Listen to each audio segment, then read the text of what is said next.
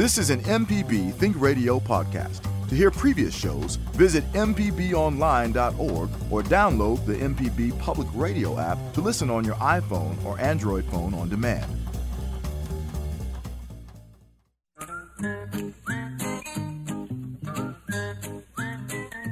Okie dokie, folks. Welcome back. Horticulturist Felder Rushing. Me and Java Chapman, Kevin Farrell. We're just sitting here waiting to talk to you. Just give us a call. It's toll free 1 877 MPB ring. And we're talking about gardening, gardening related stuff indoors, potted plants, outdoors, uh, planting peas. I planted peas yesterday, uh, you know, English type peas. And, you know, we've got lettuces and kale and uh, oregano and rosemary. There's so much stuff out there uh, that grows in the wintertime. Not as much as in the spring and summer, fall, but there's stuff out there. And there's flowers coming up right now. Uh, day before yesterday, I was walking around the neighborhood. I saw a big black swallowtail butterfly, Java.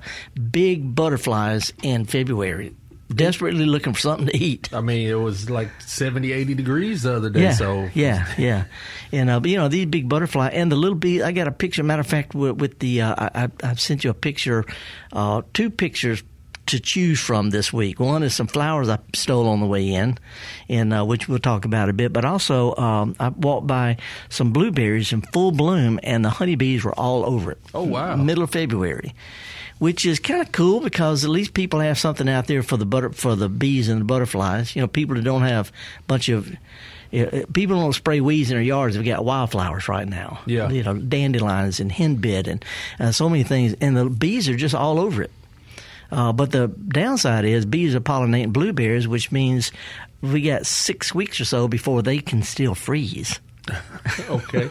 Not to be negative here, but gather ye rosebuds while you may. Enjoy the butterflies, enjoy the flowers, enjoy the bees, enjoy all what you can, because you don't know what's going to happen next week. And that was funny that you said that because yesterday on uh, Fresh Air, mm-hmm. which comes on three o'clock here on MPB Think Radio, they had a guy.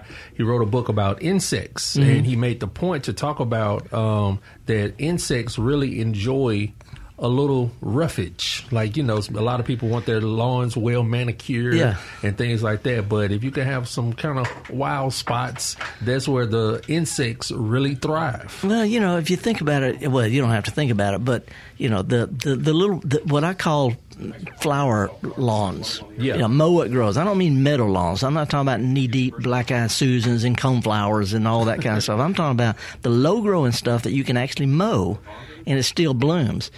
Middle of the winter, you can have full bloom in your lawn, and then as soon as it gets hot, you start mowing your grass. It's gone for the summer. So yeah. you can have a winter flower lawn for the bees and the butterflies who don't have anything else out in suburbia, and then just have a regular lawn in the summertime. You know, it's you know clover and dandelion. They're gone once you mow them. So I'm encouraging that. We're not calling it a meadow lawn anymore because meadow people people think of ticks and red bugs and you know spiders and stuff. I'm thinking flower lawn, a lawn with flowers. Yeah, you got to put that on a uh, a button or something. Mow what grows. Yeah, mow what grows. There you go. And uh, so in, anyway, uh, I think it's really cool. There's stuff out there today. They're saying, "What the heck happened?" yeah, the the roller coaster uh, it's really been happening all month long, like yeah. 80 degree days, and then it gets to freezing and below freezing. Yeah. Well, this morning when I came in, I, I, I, stole some azaleas right out front here. They're starting to bloom a little early, but I also got me some little Johnny Jump-Ups, a little purple and, and uh, you know, I, I you know, I, I, know you're Jackson State and all like that, but you know these violas, uh-huh. that that is uh, Alcorn Deep colors purple, right there, yeah. Alcorn LSU. But also I got a little little miniature daffodil called tete-a-tete, and I've got these little things. Some people call them snowdrops, but there's not not snowdrops. These are called snowflake. Ah. Snowdrop. They look like, but the snowflake's got little green dots around the edge of the little flowers. And snowflakes and snowdrops have got wings, and little green hearts on them. And snowdrops don't grow. Anyway, I thought that'd be kind of cool. Just put a little picture of that for our, our blog thing today. We can we'll, do it. We'll see. I also have a picture of a blueberry on a on a uh, w- with a honeybee hanging off of it. So can we do two pictures? That's all I about to say. I'm, I'm gonna surprise you, and we can put both of them up. okay, let's do that. Meanwhile, if you want to give us a call, it's toll free here at MPB one eight seven seven MPB ring, and we're going to start out down in Mobile and talk with Kat. Good morning, Kat. How are you? Hello. Is it me? Punch the right button, Java. Okay. Here we go. Kat, you with us? Yes. Hooray! Good morning. How are you? I'm doing fine. How y'all doing? So far, so good. But if Java can get his fingers wrapped around these buttons up here. it's okay. It's Friday. Yeah. Um, and so I just had a quick question about Muscat grapes. Mm-hmm. Um, I was introduced to them last year, and they're like the best grapes I've ever eaten. Um, but they don't have any in this area just yet. And I thought about maybe purchasing um, like some online, like on the vine, or either like some seeds. But I didn't know if they would do well in our atmosphere. Because, um, you know, Mississippi and Mobile, we're kind of like kissing cousins. Yeah. we're about the same. Well, you know the the muscat. Uh, it, it's actually there's a lot of different varieties that that that are called muscat grapes. You know, uh, wine, raisins and table grapes. A lot of times they're you know there there's white, there's uh, there's yellow. They got all different kinds. Most of and and they have a real nice little smell to them, like a little bouquet thing. Most of them don't do that well here in the deep deep south. You know, they're they're what we call it. They're bunch grapes. They, you know, like you, like when you buy a cluster of grapes, they're real tight. Those tend to get uh, diseases because of humidity, and a lot of them need a little bit colder weather than we have. So most of the what we call bunch type grapes, uh, and, and muscat sort of a general term, they just don't do as well because of our heat and humidity. And also, we have a disease down here that's spread by insects that affects them. So, unfortunately, we're pretty well stuck with mostly muscadines. Oh no. Okay. Well, I've, um, I'm a little bit pregnant, Mm-hmm. and so I've been waiting until um, I think the season is typically the end of February, the beginning of March, Mhm. and they usually come into uh, like Publix, that type of Right, store. right. Um, and so I was just hoping that maybe I could start growing. Well, you know, it's a it's a good idea. You know, I've I've got good friends in California, good friends up in New England and uh, the Midwest, and they grow those kind of things. But again, it, it takes a, a, a little bit colder winter, a longer, cooler. And what really gets them is it's a hot. You know, if you get a little rain on them and they get water in between all those grapes, and the sun comes out and it gets heat and steamy, mm-hmm. they turn. You know, a lot of people say, "Well, I grow good raisins." Those aren't raisins; those are diseased grapes. They're all shriveled up, but they taste good. So, okay. Well, I thank you very much. Okay. Have a great weekend. okay. And by the way, you can't be a little bit pregnant. Come on, mm-hmm. come on. You either are or you ain't. Yes, sir. Well, I'm about to pop. Oh, well, well, well, go get you some grapes and relax. Yes. Good luck. Uh, did I go too far with that one, Java? No, that was that was spot on. Okay. Uh, I, I remember Kat. She, she she's a frequent caller. We Oh, appreciate okay, okay, good, good, good. Okay, now let's uh, let's let's slide back into Jackson, my neighborhood, to Fondren. Hey, Jerry. Good morning.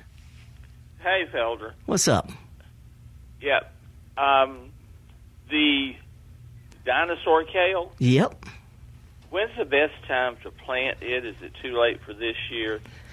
Well, it, it, it's too late in the fact you can't get anywhere. I went to uh, to three garden centers yesterday, just seeing what's on the shelf, and all of their winter stuff is gone. Their their their pansies, their kale, all that stuff is gone. Uh, and I, I grow this even the back of my pickup truck. I I have some growing in it, but uh, you typically set them out the same time you do collards in the fall. Yeah, they'll take they'll take down to zero degrees. The the kale will. And um, anyway, you can't get it right now, but uh, typically you plant in the fall, and it is a beautiful plant right through the worst of the winter. Yeah, it is. I I got some at Whole Foods the other day, and uh, it's a lot more tender than I would have thought it was. I, I think it's good. You know, I'm not I'm not a real big greens eater. I'll eat a lettuce if I have to. I'll eat collards if I have to. You know, turnips and greens and all that. But I really like the and and there's also you know it's called dinosaur kale because it has a, kind of a textured dinosaur skin thing, but it's most commonly called Tuscan blue. It's the it's the same kale that the Tuscans used to make uh, minestrone for for hundreds and hundreds of years. But it's a pretty plant. It's colorful, durable, and it's sweet and tender. Yes, it was. Okay, well, I was just calling to check. I guess I'll have to start looking maybe next August to see if they're starting to get stuff in. Yeah, August, September, October, you know, sometime in there, you know, they, they, they usually, and you can also grow it quite easily from seed, but again, it needs to be planted in the fall. And if you want to see what it looks like in the yard, swing by and, and, uh, and look at the one in the back of my truck. Doesn't look that great because it's growing in the back of a truck, but it's, it's there. It's the blue one. Yeah. Okay, well, thanks, Felder. Okay. And, and by the way, I know how many leaves are on it. I'm just saying, look don't take. All right. See you, Jerry. Oh me, let's slide down to uh, Olive, uh, up to Olive Branch. Hey, Tammy. Good morning. Good morning. Howdy. Yeah. Had a question about roses Mm-hmm. and taking cuttings, and we have a rose that we would possibly like to get an old cutting. You know, it's an old rose, get Mm-hmm. a cutting off of it. And I know you've talked about trimming roses, pruning them, and cutting back this time of year. Right. And just wanted to get a little quick refresher on upkeep about roses and how to get cuttings off of them. Well, you know, this is the best time. Roses, you know, a lot of people root roses in the summertime. You know, people do things that, that all the time that aren't supposed to work. The people who, who root roses for a living, okay, the ones who grow these old roses, they take them this month.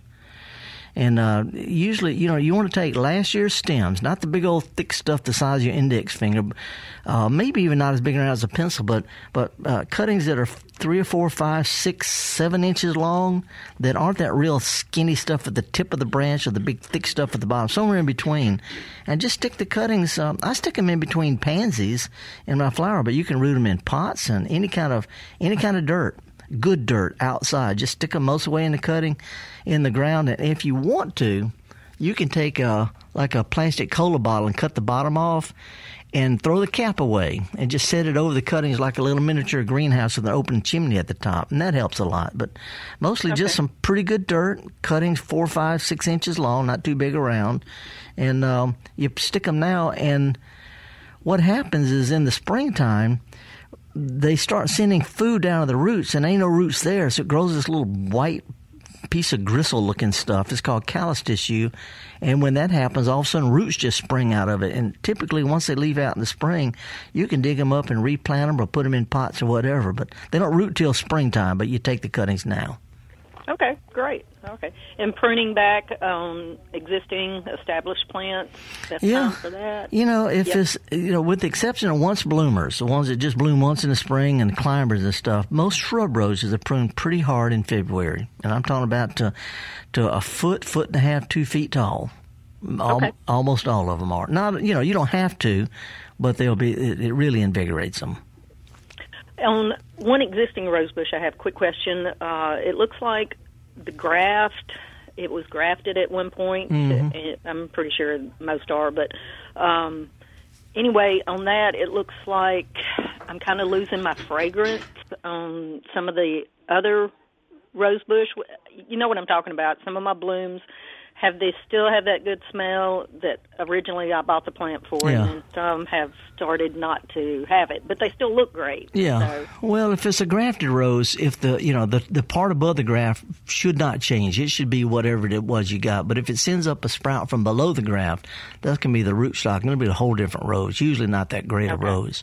yeah. But uh, usually, usually the fragrance is determined by, you know, like today, plants don't have any fragrance at all because it's cool out there. But you take a flower that's cold and put it in your hand and warm it up a little bit, then the fragrance really comes out. Right. Okay. All right. Well, thank you. Okay, appreciate it. You bet. Okay. Okay, now we can slide up to Kosciusko. TJ, what's up?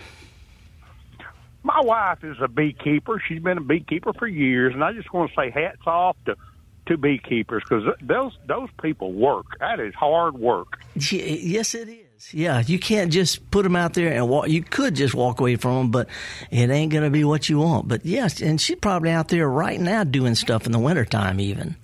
Yeah, the maintenance and and, and you you you know I think God makes beekeepers because not everybody can do it. Yeah, that's right. You know, and the, and the, the, the what we call bees, the, the what the, you know, they're not even for this continent. You know, and they'll survive in an old tree trunk or something like that. But you know, if you want to get honey, you got to take care of them, just like any, just like a vegetable garden. You can't just throw the seeds out there and walk away from it. But but I I know she appreciates that. And all the other beekeepers got a big old smile on their face because of that. Yeah, and she we've been married 44 years today, so that's that you got to be uh, has some a bunch of glue stuck to you to be a beekeeper. Well, yeah, and and married to me for that long. Yep, and and it's and it's a good thing she's a beekeeper too, because that's a, that, because that's an extra sweetness in her life. That's right. All right. Appreciate it, Thank you, TJ. guys. All righty. Well, that was that was different. House off to beekeepers. Yeah, and I saw a story uh, recently, uh, like beekeepers are having to have like extra security because people are stealing the bees. Isn't that wild? That's wild. And my brother, when he was uh, when he was in Millsaps College, he lived across the street in an apartment, an, an old house, Uh-huh. and he had a beehive on top of the garage out back. Yeah, yeah. No, it's a, it's a lucrative business because that's what they were saying that the people were stealing the bees because they thought it was quick quick money, easy money. Mm-hmm. no. But it's but it but to TJ's point, it's a lot of work. Yeah, and I can't you see some old boy with a stolen beekeep beehive in the back of his pickup truck? The people behind him with their windows down. Oh wow. Well, anyway, we're going to take a real quick quick break. Me and Java and Kevin. Kevin's uh, busy over there answering phones, but we got some lines open. If you want to give us a call, it's toll free one eight seven seven MPB ring. Uh, I don't know of any events that are coming up right now, garden events, but if you know of some that I can help promote, give us a call or uh, toll free one eight seven seven MPB ring. Uh, there is a. Uh, I'm doing a program tomorrow in Ripley, Tennessee. Is anybody in the Memphis area? Ripley is about an hour north, about 50 miles or so north of Memphis on Highway 51 at the Ripley High School. Me and Carol Reese, who's a Mississippian, retired extension horticulturist in Tennessee, we are giving a Whooping It Up team tag program in Ripley, Tennessee tomorrow morning starting about 9 o'clock. If you want some more information about that, um, uh, shoot me an email. Anyway, Ripley, Tennessee. You can call the county extension office in Ripley, Tennessee and take it from there. We'll be right back. Hey, this is Larry Morrisey with the Mississippi Arts Commission. I'm one of the hosts of the Mississippi Arts Hour, the arts interview show on Think Radio. Each week, myself or one of my fellow hosts bring you in depth interviews with different creative Mississippians. We talk with visual artists, musicians, writers, as well as people who help bring the arts to their communities. We hear about how each artist learned their craft and get some insight into their creative process. You can hear the Arts Hour every Sunday at 5 p.m. on Think Radio, or listen anytime by subscribing to the show through your favorite podcasting app. Thank you. Okay, no, folks, welcome back here at Mississippi Public Broadcast. We got all sorts of programs during the week. You know, I mean, we cover everything, everything with local folks talking about local stuff with local folks. Try to find that anywhere else in the country. That's what MPB is all about. Uh, you call it uh, Java. You don't just say MPB. You say MPB. Think Thi- radio. Okay, MPB Think Radio. Yes. How come I can't remember? That's because I don't think. That's right. Come on, man. That's okay. Uh, I did plant some peas yesterday, some English type peas. Planted two kinds. One's got a real sweet edible pod. You know, you don't have to wait for anything. When the pods are big, just eat them. Oh wow. You know, just so, so you see them a lot of times in salads and stuff, or, Yeah, or, or in, whole- uh, okay. in uh, uh, in Asian food. Is that is that edamame? It's not edamame. No, no, no, no. Oh, Those are those are the the peas themselves. I, I don't know. You I grow think, it. You don't know. You. No, no, edamame. That's a type of of, uh, of soybean, I think. You are yeah, that's correct. what it is. You are correct. Now these are edible pod peas. They got named like sugar snap. Yeah, there and you just go. eat them right off. The, but I also planted some that make the long pods. You open it up, you know, like the Jolly Green Giant peas. Mm-hmm. And uh, I, I pre-sprouted them though. I took my seeds, I put them in a, a, a plastic uh, container with a moist piece of paper towel, covered it up, put it on top of the refrigerator, and in three days they were they had roots on them. That was the kinds that they give for the kids when they put them in their milk cartons. Yeah, and they yeah. just they sprout up really quickly. Yep. Yeah. well, anyway, that, they sprouted. So I went out in my garden. I sort of raked it smooth, and I and I, I dropped them and I put them where they're all spaced out because they had little roots on them. I covered them up with some some um, some uh, uh, compost so they wouldn't just be so the birds won't get them. Put a little mulch out there, and they'll be up. You know, next week. Oh wow. We'll see. Anyway, this is the time of year to plant things like onions, uh, sweet peas, English peas, potatoes, carrots, beets, stuff like that. We're still a month and a half away from time to plant tomatoes and peppers and stuff. So, anyway, let's go down to Mobile and see what Mikey's up to. Mikey, thank you for calling. How are you this morning? I am delighted to hear you both. Thank you. Um, uh, thank you too. Um, uh, okay, let's see. First of all, oh gosh, I sound like what's her name? The uh, Well, let's the just actress. forget what you sound like. Let's get to the meat of it. I'm trying. I'm trying here. Um, yes, because you you distracted me with the peas thing. Um, uh, which uh, you know I'm trying to appease myself, um, uh, but uh, uh, yeah, and and I will go out and be you know poking some in a in a flower pot Good. today. Good. Um, but I have something that I've done for several years now. I've only done small pots of it, and when I first did it, it was not um, of any concern. Now I'm hearing that the wild onions, quote unquote, I've used them as chives. They work great for like, uh, you know, you just take the scissors out and you clip off a little Yeah. bit and you know go to town. Yeah, perfectly Um, edible. uh, yeah, yeah, and and um, but I've heard that there's some problem. What is the problem with wild onions? Not a problem. Okay, there are some people who who wear beards, and some people have real clean shaven faces. Yeah, Okay, there are people- there- some people go. That's right. There's some there's some people who want to have a perfectly manicured, monocrop, unnatural, high maintenance, zero anything else type of lawn, and other people are any little thing that comes up in it is called a weed. That's the problem. Is interpretation. All righty. Thank you. I'm right on the right page. Okay. The the only other problem I will throw this out: if you're going around the yard, the neighborhood grazing out people's yards, don't eat any of them and spray with weed killers. Other than that, it ain't no problem. This is my property. Okay, well, My- just- my problem is having other people coming in and trying to help themselves. Well, you know, if if if they're feeding themselves, you know, you know, this is this is a community. You know, you're doing a good thing, feeding the community. If they ask, That's right. All right. Well, appreciate your call, Mikey. Thank you for ch- for for checking in with us. Now, I don't know which of these next two I should go to. There's got a choice here. Uh, let's go to uh, Russ in Alabama. And Alabama. Hey, Russ. Good morning, sir. Well, good morning. How are you? So far, so good. Not so bad. What's up? I'm doing great. There is this wonderful orange tree uh, growing down the street on a vacant lot. It's too mature to, to dig it up. Otherwise, I would dig it up and put it in my yard. Mhm. But it has wonderful qualities, and uh, it it takes the, uh, the you know the temperature and our climate very well. Sure. Uh, how do I get an offspring from it? it? What's the best way for me to um, you know grow this? Should I get a, a, a grafting, Yeah. rooting, or growing up from seed? What would be the best They, way for me they, to they typically, when you root a tree, you know, a lot of people don't realize, you know, you can take a branch off a tree and it will root, but it'll never have a taproot. Taproot is only from something grows from a seed, and that's the reason they, so they graft uh, citrus onto really sturdy root stocks that have got a good root system that grow better in our soil than the than the, the grafted part does.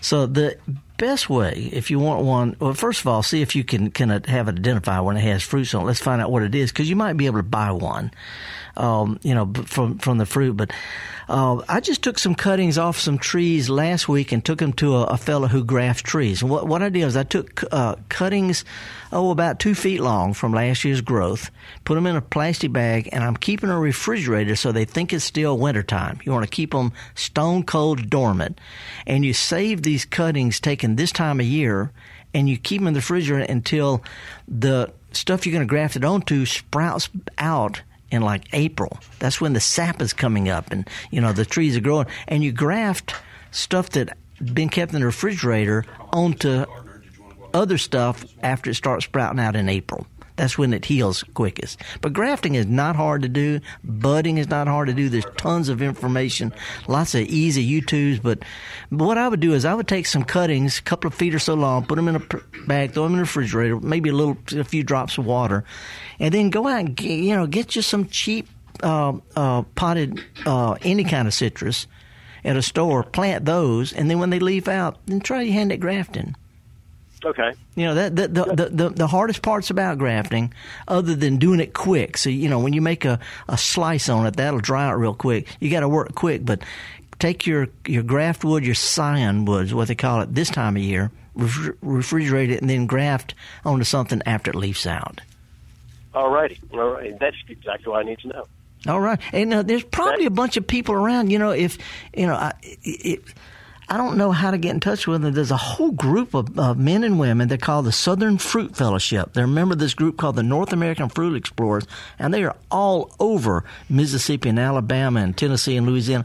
And a lot of times they'll do the grafting for you if you can ever just get in touch with them. But Google North American Fruit Explorers, NAFEX is what they call it, or Southern Fruit Fellowship, and it's just hardcore backyard fruit growing hobbyists. And there may be two in your town. They'll be happy to graft for you.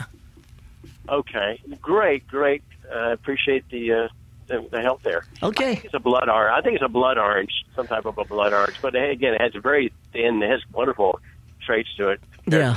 Yeah, and there's so many out there. You know, it might be just a truly unique one, but it might be one that's just common as muck. You know, if you can just find out what it is, you can buy, probably buy them for three dollars. Yeah.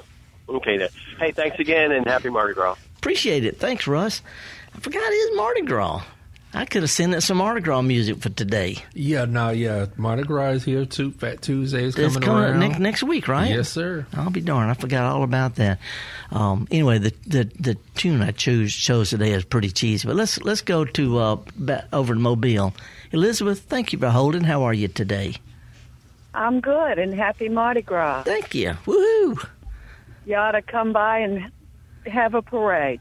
Well, you know, Mo- Mobile is everybody, but the folks in New Orleans know Mobile is where it started. That's right. That's right. And we'll tell anybody that. That's right. Well, what, what's what you got going on today? I have a very sick lemon tree.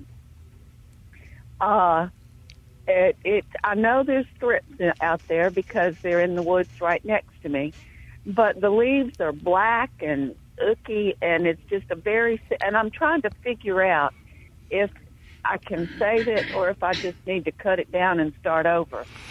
Well, you know, little forensics here. The leaves are black. This is the stuff called sooty mold, and it's the same stuff that if you were to drop some some uh, some pancake syrup on your kitchen counter and leave it, this same stuff grows on that. It's a mold that grows on sugars. And if you've got insects, whether it's uh, spider mites or aphids, anything that sucks sap out of a plant, their excrement has got dissolved plant sugar, sort of like you know its version of maple syrup. And uh, so if you have black stuff on the leaves, that tells me you've got insects either on that plant or on a plant over it. And in the summertime, their drippings are falling sticky stuff onto your onto your, your leaves, and then this mold grows on that. See, so the problem isn't the mold, it's what's sucking sap out of your plant. And there's not much you can do except spray. Hate to say it, but that's pretty much it. Anyway, the mold isn't hurting your plant. They're just saying there's something on there that's eating and dripping. Well, um, it it's been sick off and on for several years, Mhm. and uh, it got where I had some really ugly lemons, and then um, and then I didn't have any lemons, so I cut the tree back, Mm-hmm. And and it grew out. And at first, it looked fine, but then very quickly, everything's black again. All the leaves are misshapen. And, and I, like I say, I know there's bugs out there. There's Yeah. no plant, no trees over it. Okay. Well, There's you've a- got you've got insect, and when when plant when insects suck sap out of the bottom of leaves, that causes the leaves to to to be misshapen. And there's two or three it could be, but the bottom line is, unless you want to spray the bottom of your leaves with an insecticide, you know, again, that's the problem. The sooty mold is a symptom. The insects are the problem. And uh, so you don't need to treat the mold. You need to treat for insects, which means spraying the underside of the leaves in the summertime. You know, just no two ways about that. No, no two ways around it. Okay. And um, and by the way, commercial growers, if you if you'll drive down where they have commercial orchards, you'll see that they prune their plants. Where you know if you were to hold an an, an orange in your in your hand, with your fingers pointing straight up, you know, like you're holding up to the sky, and take the orange out of your hand, your fingers still spread out. That's what these fruit trees look like when they get through pruning them. All the commercial growers spray, but they also prune to keep the trees open for good air circulation and better production. So unless you're willing to prune. I did thin it out good. When I cut it, I did thin it way out. hmm But um, I've just been real disheartened because now it grew back and it's just ugly. Yeah, well, and you haven't know. had any lemons ever since. No lemons. Yeah, well, you know, there's there's there's all sorts of reasons for that. The bottom line is pruning, a little fertilizer, and if you if it does make lemons uh, and and and they're misshapen, you need to spray. There's just no you know, it- it's just no two ways around it. They don't grow naturally out there. They have to be cultivated, and pruning and fertilizing and sometimes spraying. That- That's just It's part of it. Just part I of it. to have more lemons than I could give away, and now I got none. Yeah, well, and you know, and that most people find themselves in that situation sooner or later, unless you cultivate them, unless you grow them, you know, unless you take care of them and train them, and you know, in other words, it's a it's a crop, It's not, you know, just a roadside thing. So that's that's what it takes. Just like if you want to have a lawn, got to mow it. All righty. Well, I appreciate it. Okay, sorry. Cheer up. Cheer up. go f- go f- go find something. Go go plant your rose and forget about your lemon. Oh, and by the way, I do have a meadow front yard. Good. I let it grow. I let it grow until about May for the birds. There you go. and the butterflies and the bees. All right. And butterflies and the bees. Oh, we appreciate it. You stay warm, okay? Thank you. All righty. Ready to do some uh, little cheesy tune? This is the short one. And it's from my child. It's actually not from my child childhood. When I was a kid, I had a Howdy Doody rocking chair. Now you're you don't you never heard of Howdy Doody, have you? Have you? I've heard, but I, I've only heard. Howdy Doody was before Captain Kangaroo. Okay. And, and after Kangaroo, after Captain Kangaroo was Pee Wee Herman. Ah, okay. And then the Fraggles, you know, and you know, so this is just a theme song from Captain Kangaroo, sort of a pre Pee Wee Herman, back in the back in the straight days before Pee Wee. I see that it was canceled like right at 1984, and that's the year I was born. Really? Okay. Well, this is the young man. This is from when I was a kid. We used to listen to this all the time. We'll be back with more of the Gestalt Gardener and your phone calls here on Mississippi Public Broadcasting right after this.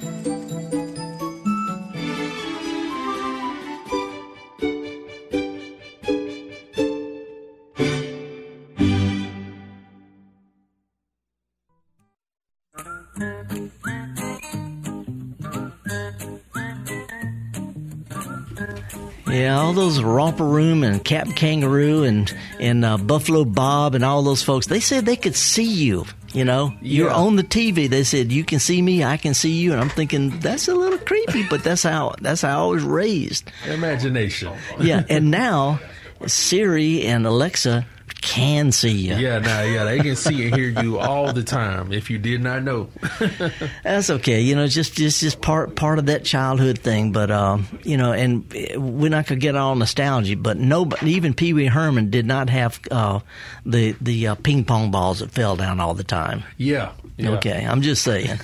anyway, let's slide down to, to Taylorsville to see what's going on with Larry Joe. Good morning, sir. Yes, uh, I'd like to have, offer a s- alternative to the gentleman that wanted the dinosaur kale. Yeah. Yeah. That's wonderful stuff, but uh, here in the, this spring and the early summer, you needed something to grow all summer long. I suggest uh, amaranth, You and know- there's a edible edible red leaf Yeah. that, that's green and red striped, and it's very ornamental look. It only grows two foot tall, it says, and uh, but it has a hearty spinach flavor, and it grows all summer. Yeah, uh, hot weather. I'm not sure, but that might be the same amaranth they call callaloo or caloo. I can't remember if it's callaloo or caloo, but somebody called about that, uh, you know, b- back last year. But you're right. Is, is it, and there's another edible uh, green that it's a little small vine. It's not a vine that's going to take over, but it's a it is a little vine that's called Malabar spinach, and it tastes just like spinach. And the hotter the weather, the better it grows. But the amaranth, uh, callaloo or caloo, I can't remember. Anyway, it's a, it's a real good alternative because it don't have many other leafy greens in the summertime. That's exactly right. It's very nutritious. Both of them are, and they taste very well in stir fries. And I don't see why it's not, not more popular. So I just wanted to offer that as an alternative. Yeah, I appreciate it. Let me throw out one other. Uh, uh, the leaves of of uh, sweet potato are perfectly edible. Hmm.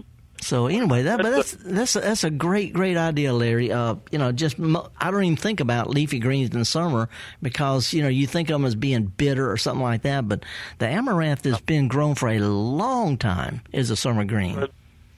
Right. Very popular in the Orient. thank you. All right, no, thank you. Appreciate it, Larry.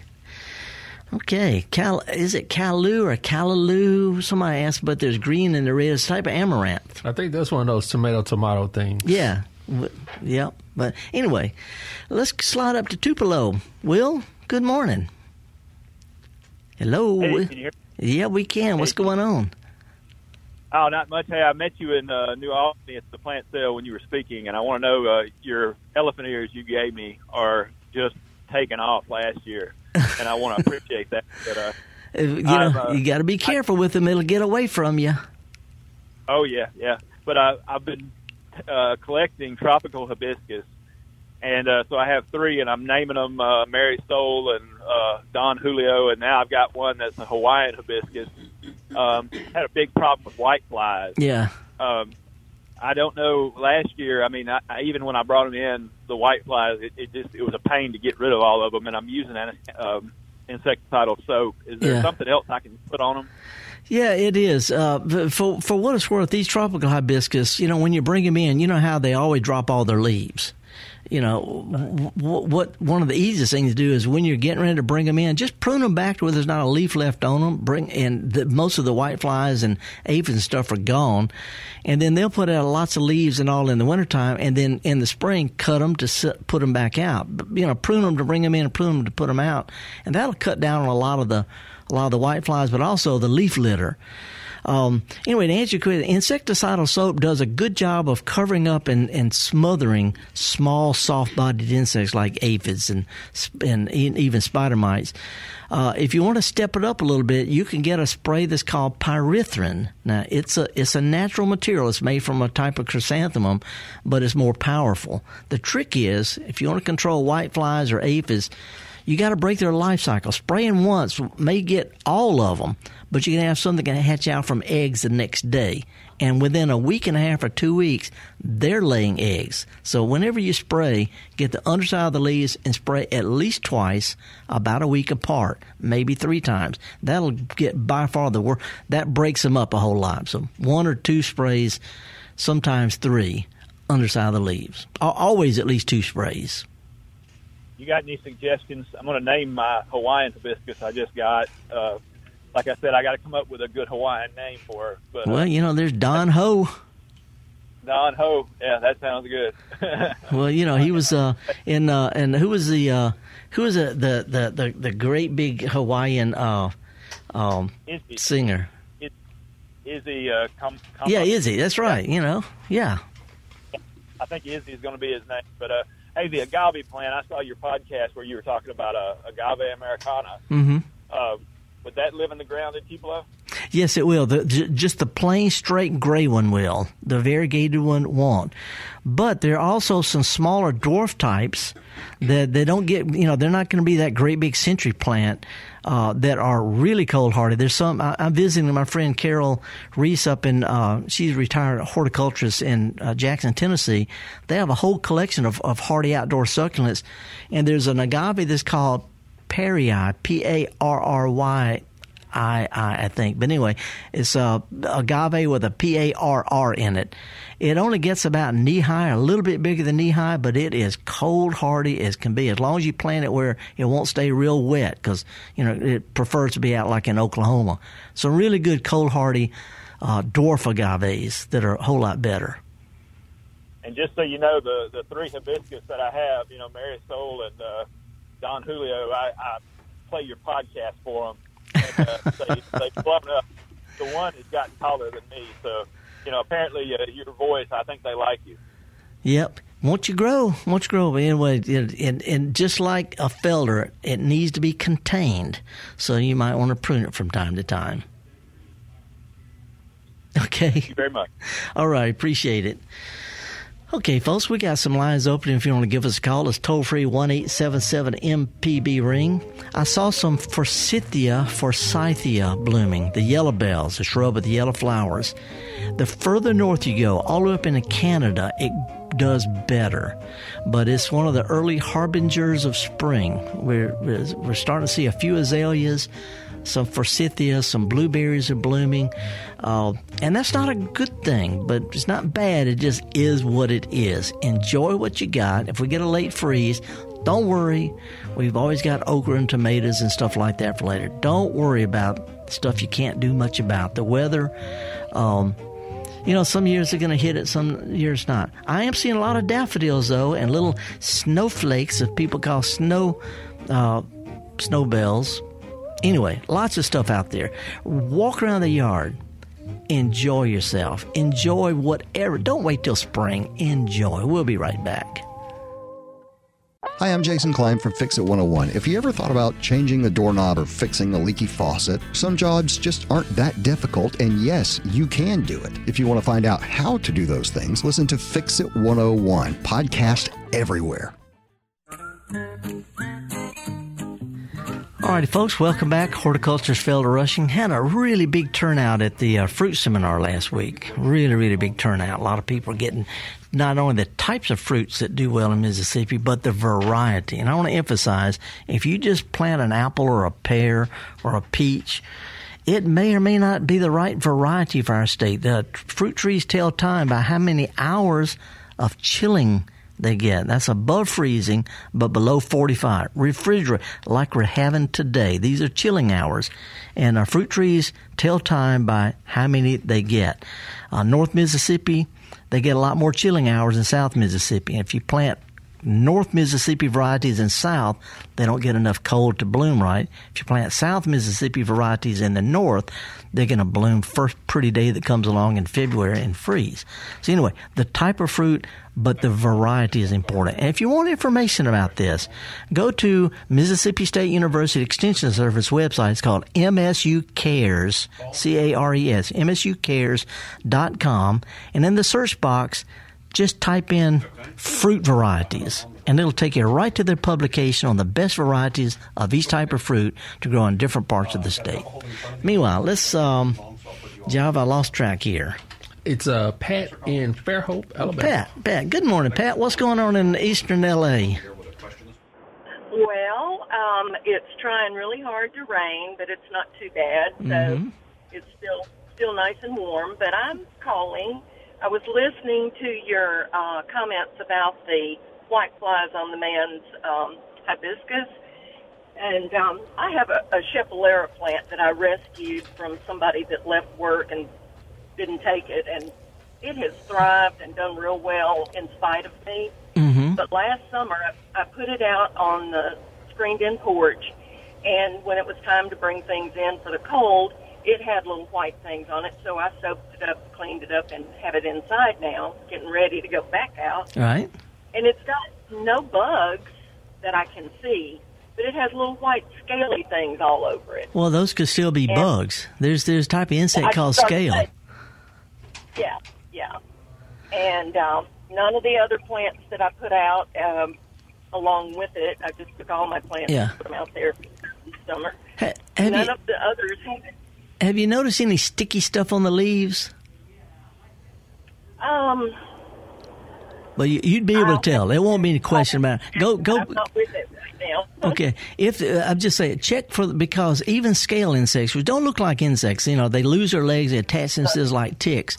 They excrete uh, plant sap, but there'll be sticky stuff on the leaves, and that's the dead giveaway. Anyway, here's the thing with Scheffleras, uh, and keep in mind, I have climbed in Scheffleras in the tropics. They're trees. You can park school buses under them. But uh, when I first started with the Extension Service uh, back in 1980, I walked into this office and they had two huge Scheffleras, one on either side of the, of the of the main entrance. And one of the first things I, I cut them down to where there was nothing but just brown stalks. And of course, my reputation's on the line here. Well, they put out new. And when I when I walked out of that office, over 20 years later, I cut it going out the door. You can prune them to where there's not a leaf or a green thing left on them, and they'll sprout back out. And that gets rid of any kind of insects you might have on it. Okay, so that that's more effective than trying to treat what's there. Yeah, because scale insects are hard to spray. Scale cover themselves with this waxy covering, and you have to use an insecticide that, that goes, you know, a systemic insecticide. And I don't know if you, you know, you can do that, but pruning them, you know, Yeah. that that gets rid of the problem and makes them where they fit on the screen porch better. Okay, well, I think they got them while they were on the screen porch, and so Well, um, and, and, I and, you know, thought about putting it out this area. uh, I'm not one of the kind of experts who's going to guess what it is, but you know, if you send me a really good close-up picture, but if the leaf's not sticky, uh, I don't know what it is, but scale are definitely going to have sticky excrement. Okay, well, I will check that out and uh, try to send a, a picture um, Okay. in an email, and we'll All know. right, Felder, Fe- felderrushing.blog. It says it has a thing that says email me, not not net or com, but felderrushing.blog. It has a thing that says email me. Great. All righty. I will. Appreciate Thank you. You bet. Now what, Java? All right, we got a couple, but we got a, even less minutes. Uh, But Okay. let's go to Randy and Olive Branch. Hey, Randy, what's up, man? Hey, Felder. Um, got a question about squash bugs. Mhm. Um, I planted a lot of pumpkins last year, and they all turned out pretty good for a while. And then all of a sudden, I had just just total invasion of squash bugs. Yeah. And I tried a uh, soapy type mixture to No, no. try to Squash Yeah. bugs are really hard to control. When they're small, when they're young, they look like little weird, little red looking things. They're fairly easy to control, but once you get some size on them, it takes a brick. And the only thing that I know that's, that's really effective against big insects like stink bugs and squash bugs is, oddly enough, it's a natural material. It's called pyrethrin. But now here's the deal. You spray pyrethrin late in the day because your pollinator's gone then. By morning, even though it's a natural material, it'll kill pollinators. But you spray late in the day and then by morning, the pyrethrin is gone. And that's the only thing that I know that that's really effective against big, hard-shelled insects like that. That's it. Right. Yeah, I didn't want to use it due to the bees and everything. Yeah, late, so late I in the day. Sure. Spray late in the day. It works better over overnight anyway, but late in the day, that's the time to spray. All right. Thank you. All right. Good luck on it, man. What do you think, Java? Let's go to William on the road. No, Will- Paul on the road. I'm Paul, sorry. Paul, Paul, what's going on, man? We're running out of time, but what can we help you with? Well, first off, uh, thank you for the information in advance. Uh, what can I use naturally to get rid of moles? The only control, other than a, a little yappy dog or a cat, is a plunger type trap. You can get them at you know in any store. Plunger type mole trap. Follow directions on how to set it. Anybody who tells you anything else is just blowing smoke. It you know all this other stuff. It works for some people. The only surefire control, other than dog or cat, is going to be a plunger type mole trap set correctly. That's it. And that's what people who work in botanic gardens, if there was anything else they could use that they thought would work, they would do it. But that's what they use. Okay. Uh, my second question is: We had just bought this house a couple years ago, um, and it got some gullies in the back part of it. I've Yeah. got about four acres. Yeah. I have a lot of oak trees, but I have smaller saplings coming up. Yeah. I'd kind of like to make it look more park-like. Yeah. Would it be?